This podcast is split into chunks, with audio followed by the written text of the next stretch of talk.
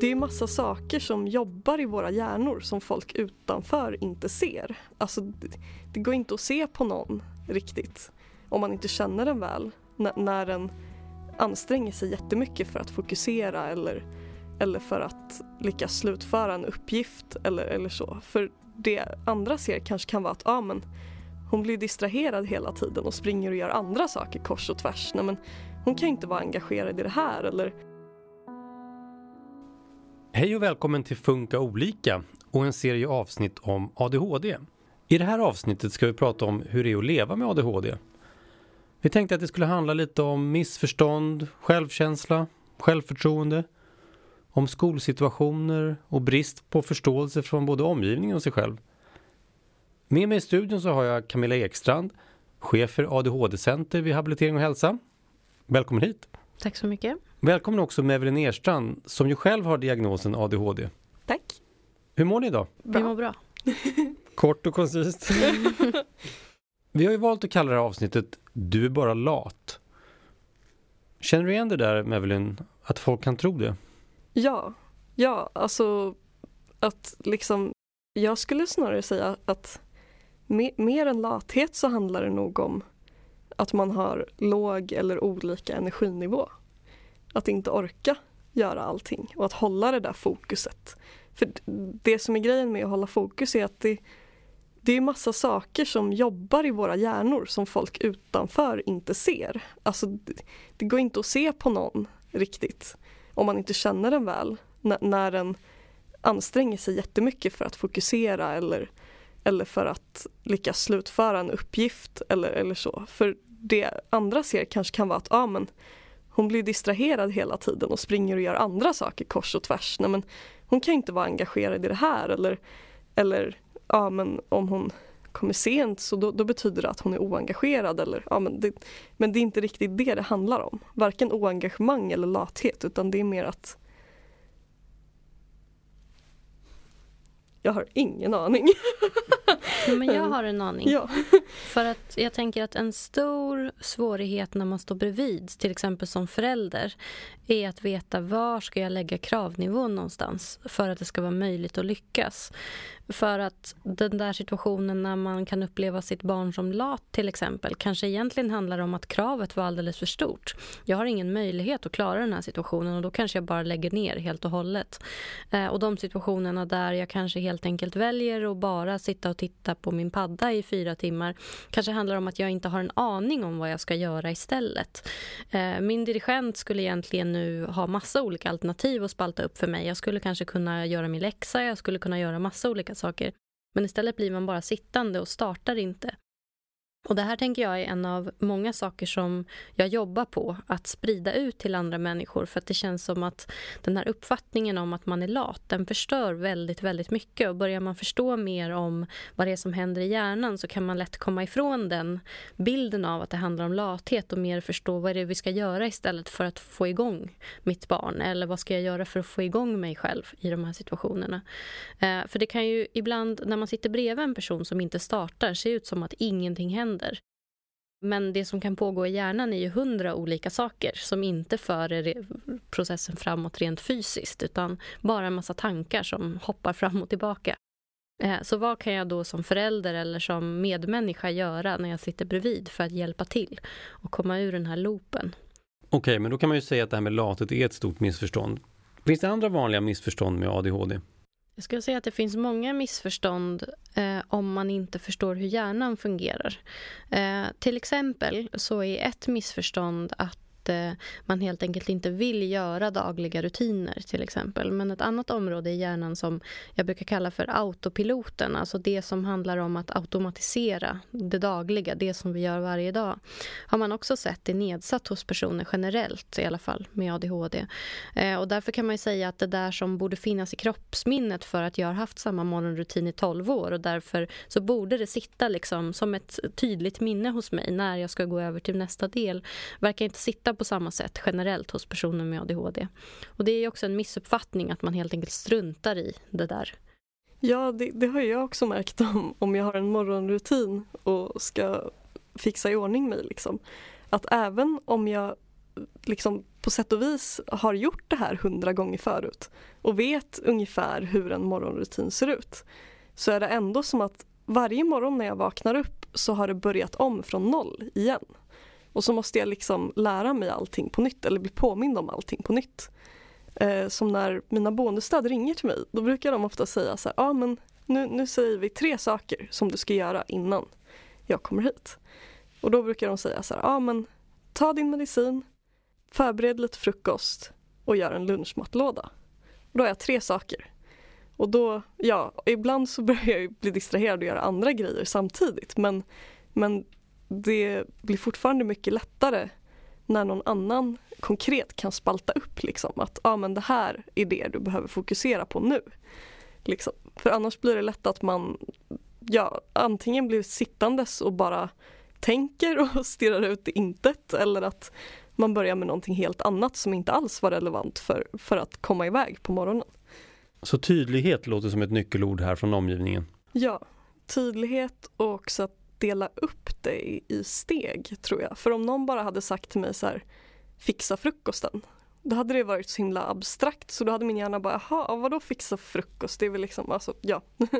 att det är mycket lättare om någon konkret säger, ja men medicin, gör dina havrebollar och liksom lägg ner lunchmaten i lunchlådan liksom. Då... För det är precis det där som är hjärnans dirigents funktion, att kunna dela upp det i steg. Och det är det som boendestödjarna då gör istället. Att, att man tänker att man stöttar upp dirigenten. Dirigenten klarar inte själv att dela upp det i alla steg. Eh, så därför så behöver man hjälp utifrån. Och det kan ju vara antingen genom att telefonen påminner den i olika steg eller att en person påminner den eller ett bildschema på väggen eller olika typer av hjälpmedel. Det som passar en bäst helt enkelt. Eh, och där har jag träffat människor som till exempel har använt en spellista som då när man går över till nästa låt vet att nu är det dags för nästa del i rutinen. Så man får vara lite kreativ i hur man organiserar det här. Men det verkar som att det gemensamma är att man behöver hjälp för dirigenten att kunna veta vad nästa steg är och hur jag ska gå över till det.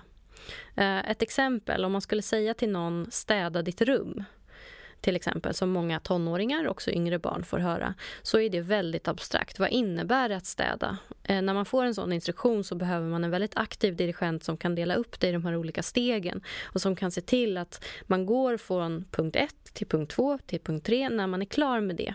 Och det vill ju till då att dirigenten kan utvärdera hela tiden. Är jag färdig med det jag skulle göra? Till exempel kan det ju vara att, att lägga alla sina leksaker i en låda. Men då måste ju dirigenten vara med hela tiden så att man inte blir distraherad av det där legot som jag hittade som ligger där på golvet eller vad det nu är för någonting, min mobil eller någonting på vägen. Eh, så därför behöver man ett stöd för dirigenten i massa olika situationer. Vi pratade ju lite i inledningen här om självkänsla och självförtroende. Camilla, eh, kan du berätta lite generellt hur det påverkas av ADHD? Många upplever ju att de misslyckas varje dag, hela tiden med små, små saker och också stora. Att hela tiden känna att man inte klarar av det som efterfrågas eller det man förväntas göra gör ju att man börjar tänka att man är dålig helt enkelt. Eh, om man inte får den där hjälpen med att eh, strukturera upp eller dela upp saker i steg så finns det risk att man blir sittande eh, utan att ha påbörjat till exempel. Och när alla andra har gjort klart arbetsuppgiften då har jag inte ens startat för att jag vet inte ens vad det är jag ska göra. För att någon har sagt till mig att jag ska ta upp boken, slå upp sidan tre och göra de här mattetalen. Men jag tappade bort mig redan efter första delen av instruktionen och sen hände ingenting mer och hela lektionen har gått. Och på det sättet så kan man väl säga att, att många både barn, tonåringar och vuxna känner att de misslyckas eh, både i sina egna ögon och i andras och också blir tjatade på och skällda på i många situationer. Eh, så nästan den vanligaste frågan från föräldrar är hur kan jag hjälpa till med självkänslan? Hur kan jag göra för att mitt barn inte ska behöva känna att jag är dålig hela tiden? Och det kan ju bli ännu mer komplicerat dessutom för att ADHD har ju ingenting med intelligens att göra. Så man skulle ju kunna vara extremt verbal. Man skulle kunna vara jätte jätteduktig inom vissa områden. Man skulle kunna uppfattas som mycket äldre än vad man är samtidigt som man inte klarar av att klä på sig trots att man är vuxen till exempel. Eh, och det här gör ju att det är ganska stora glapp mellan vad man klarar i vissa situationer och vad man klarar i andra. Eh, och det kan ju göra att människor runt omkring men också man själv känner att man inte förstår vad är det nu som gör att, att jag liksom inte kommer sängen överhuvudtaget när jag igår kunde sitta och diskutera politik som någon som är mycket, mycket äldre. Eh, så de här glappen mellan vad man är bra på och vad man inte är bra på är ganska stora för många av dem som jag träffar. Det känner jag igen mig väldigt mycket. Och också när man är intresserad av något så kanske det flyter hur lätt som helst. Jag kanske kan städa mitt rum om jag vet att det som händer precis efteråt är någonting som jag har längtat efter, som jag gillar. Eh, för det vaknar, eller det väcker dirigenten och får igång den med dopamin. Eh, medan om det är något tråkigt jag håller på med och jag har ingenting att se fram emot så kanske jag inte klarar någonting alls och då finns det ingen energi. För Det vi också kan se är ju att eh, en risk med att få sin diagnos sent det är att man har gått många år och tänkt att jag är inte snäll, jag är inte eh, tillräckligt bra på olika saker, folk gillar inte mig, eh, jag är inte intelligent, jag är inte smart. Och att det också gör att man har en låg självkänsla, att man till och med kanske utvecklar nedstämdhet och oro på grund av det. Och jag tänker också att tidig eh, diagnos kan ge att man förstår sig själv bättre, att man kan jobba på sina styrkor och sina svårigheter och att människor runt omkring blir bättre på att fokusera på det man är bra på. Och då kanske potentiellt så behöver ADHD inte hänga ihop med så mycket andra saker som till exempel nedstämdhet och oro. Ja, för det, det har jag märkt väldigt mycket också med så här, när jag, när jag var yngre så, så var det ju mycket så att folk undrade just det här med ja men du är ju jättesmart och får jättebra betyg och så.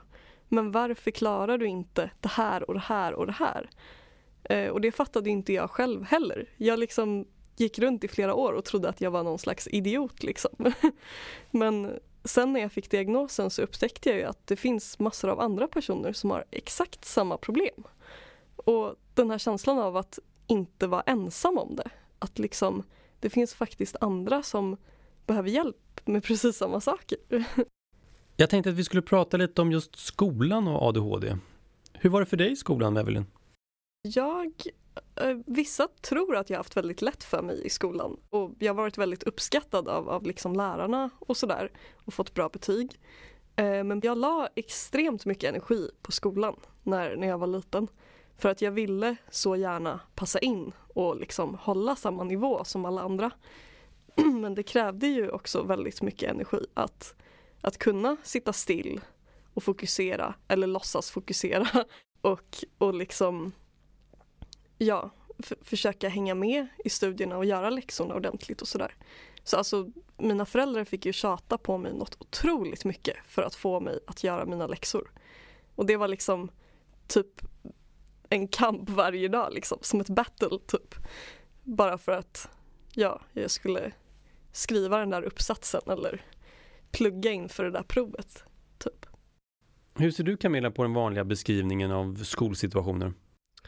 Många av de färdigheterna som man behöver i skolan, alltså att till exempel kunna komma i tid, eh, att kunna följa instruktioner och att kunna påbörja och avsluta uppgifter som man ska göra självständigt, är ju sånt som personer med ADHD generellt har svårt med. Så att det man kan säga är väl att de flesta av, av de som jag träffar, oavsett ålder, säger att att det tar väldigt mycket energi att vara i skolan och att det tar väldigt mycket energi att göra läxor eh, och att det därför kan vara så att när man väl kommer hem så är man helt slut. Man orkar ingenting mer.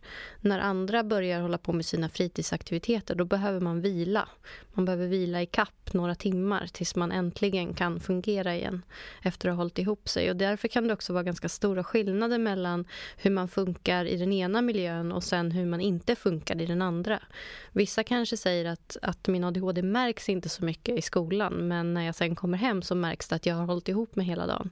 Medan andra skulle säga att jag kan inte hålla ihop mig i skolan för allting som jag har svårt med testas hela tiden i den miljön. Evelyn, hur tänker du eh, att omgivningen ska tänka för att underlätta för någon med ADHD? Menar du i sammanhanget som skolan? Då? I skolan alltså? Ja. Oj, det var en jättesvår fråga. Jag tror inte jag kan svara på det riktigt för jag har själv aldrig listat ut något bra sätt att, att få hjälp i skolan eller så. Jag har liksom alltid försökt hitta egna strategier men det, har ju, det ledde ju liksom i slutändan till att jag mådde jättedåligt och blev utbränd och sånt. Och att jag sökte mig till psykiatrin och fick en diagnos. Liksom.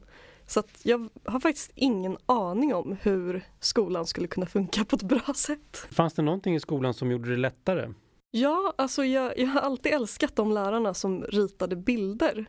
Eh, när, när de berättade om saker. Att de, om de pratade om en, en cell till exempel så ritade de upp en cell och exakt hur det såg ut. Eller om de pratade om samhället så kunde de rita upp, ja men här är riksdagen och här är det här och här är det här. Liksom. Eh, så att det, det, det gjorde det mycket lättare för mig att komma ihåg saker, alltså bilder och så. Men annars har det mest varit att bara nöta in grejer. Alltså sitta flera timmar varje dag och bara nöta, nöta, nöta och det känns som att man ska so somna liksom hela tiden. Och samma sak i universitetet liksom att bara plöja igenom massa böcker och försöka skriva uppsatser och så men det, alltså jag har verkligen inte hittat någon copingstrategi för det här känner jag. Har du några tips här Camilla? Det finns en hel del forskning om hur man kan hjälpa till med, med koncentrationssvårigheter i skolan. Och det mesta av det handlar om precis de här bilderna eller det kognitiva stödet som du beskriver. För att man har sett att bilder gör det lättare för oss alla att minnas. Eh, det gör att vi kan placera in det i ett minne och koppla det till en känsla. Så att generellt kan man väl säga att saker som hjälper personer med ADHD hjälper alla personer i skolan eller i en arbetsmiljö. Att till exempel ge väldigt tydliga skriftliga instruktioner, att kanske skriva med olika färger på tavlan, olika steg i instruktion, att dela upp sånt som man annars skulle behöva bryta ner med hjälp av sin hjärnas dirigent. Att faktiskt hjälpa till med de här stegen gör att alla har lättare att kunna sätta igång med arbetsuppgiften. Det, det gör att det inte är lika många som kanske blir sittande och inte gör någonting i väntan på att få hjälp att starta. Så att man kan göra ganska mycket med att bara förtydliga saker och ting. Att om man ska skriva en uppsats till exempel så är det ganska många steg där man skulle behöva sin dirigent som faktiskt delar upp. Vad är första steget? Vad är det jag ska göra? Eh, vad ska jag göra sen när jag är klar och vad är att vara klar till exempel? De här typen av, av hjälpmedel skulle kunna hjälpa alla. Så att egentligen skulle det kunna vara så att om man anpassar för personer med ADHD så skulle man kunna göra det för alla på samma sätt. Jag tänkte också att vi skulle prata om krav som ställs på personer med ADHD som är svåra att uppfylla. Camilla, har du någonting att säga om det? Lite nackdelen tänker jag också med en funktionsnedsättning som inte syns är ju att andra inte heller vet vilka krav vi ska ställa.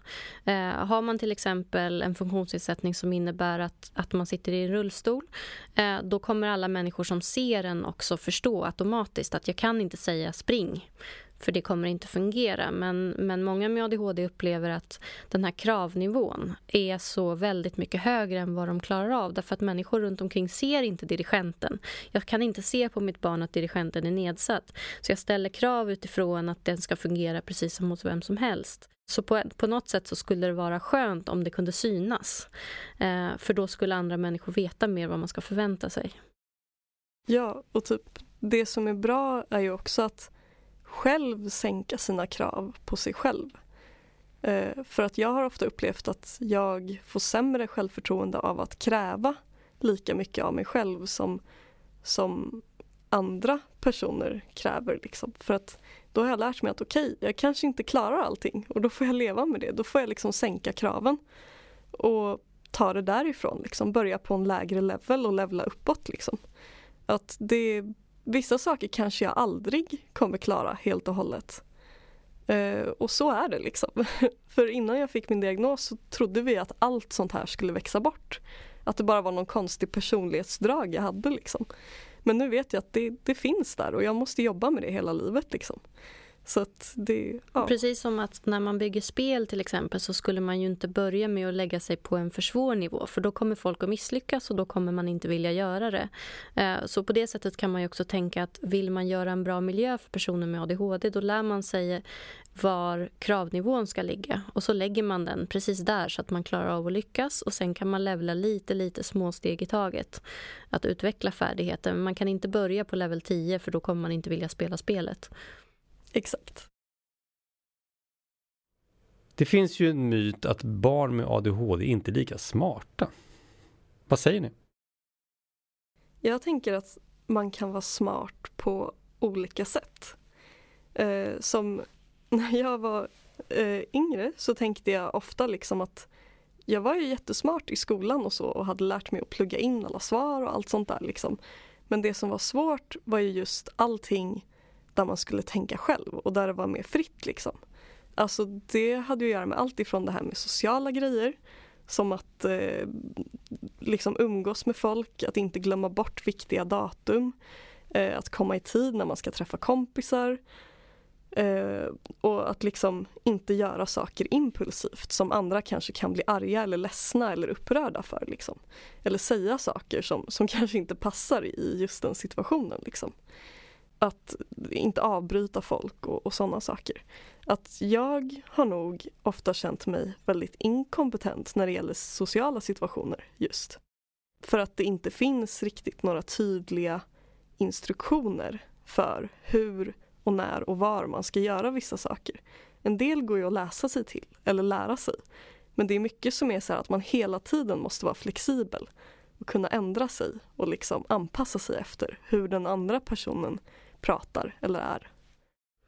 Forskningen visar att det finns ingen koppling mellan hur smart man är och eh, hur svårt eller lätt man har med de här färdigheterna i övrigt. Den här dirigenten är liksom frikopplad. Så säg att man har jättesvårt att passa tider. Det säger ingenting om hur intelligent man skulle vara på ett intelligenstest till exempel. Eh, så personer med ADHD är både precis lika smarta och osmarta som andra människor generellt mina föräldrar har ju också fått väldigt mycket bättre självförtroende i sig själva som mina föräldrar. För att de har ju efter min diagnos börjat inse att så här, okej, okay, det här är någonting som funkar på det här sättet i Mevlins hjärna. Det här är inte vår uppfostran eller att vi har gjort någonting fel på så sätt. Utan det är bara så här Mevlin är och vi behöver bara hitta ett annat sätt som funkar bättre för henne. Och Det skulle jag säga Eh, det gäller för jättemånga av dem som jag träffar också. Oavsett hur gammalt ens barn är så Eh, kan det ofta vara lite som en aha-upplevelse. Att jag har trott under alla år att, att det är mitt fel att det blir svårt i de här situationerna. Eller jag har trott att om jag bara satte lite tydligare gränser så skulle det fungera bättre. Jag har tänkt att jag sviktar som förälder. Och att nu förstår jag att det här har med hjärnans dirigent att göra och jag kan göra massa saker för att hjälpa till. Eh, men det är inte jag som har skapat det här. Eh, och vi kan, kan hjälpas åt genom att vara lite detektiver i det här också. Hur kan vi göra för att det ska bli bättre?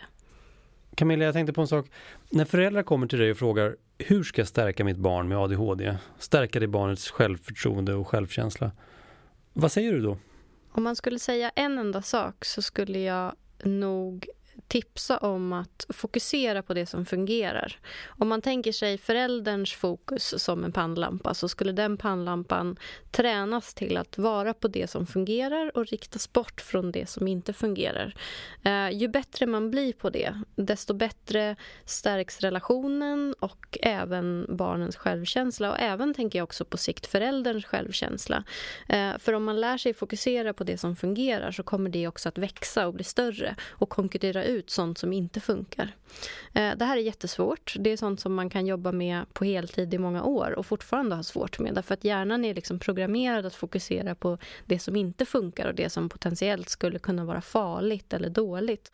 Det finns säkert många evolutionära eh, vitser med att ha en hjärna som fokuserar på problem men i föräldraskap med ett barn med ADHD är det inte en fördel. Och därför behöver man träna sig jättemycket. Ja, och med det tänkte vi runda av det här avsnittet om hur det är att leva med ADHD. Jag vill tacka Camilla Ekstrand. Tack. Och Mevel Erstrand för att ni kom hit. Tack. Ja, jag heter Johannes Rosenberg. I nästa avsnitt kommer vi fortsätta prata om hur det är att leva med ADHD. Då ställer vi frågan superkraft eller förbannelse? Gå gärna in på vår Facebook-sida Funka olika och tyck till om podden. Podden produceras av Copyfabriken. Tack för att du lyssnade. Vi hörs igen.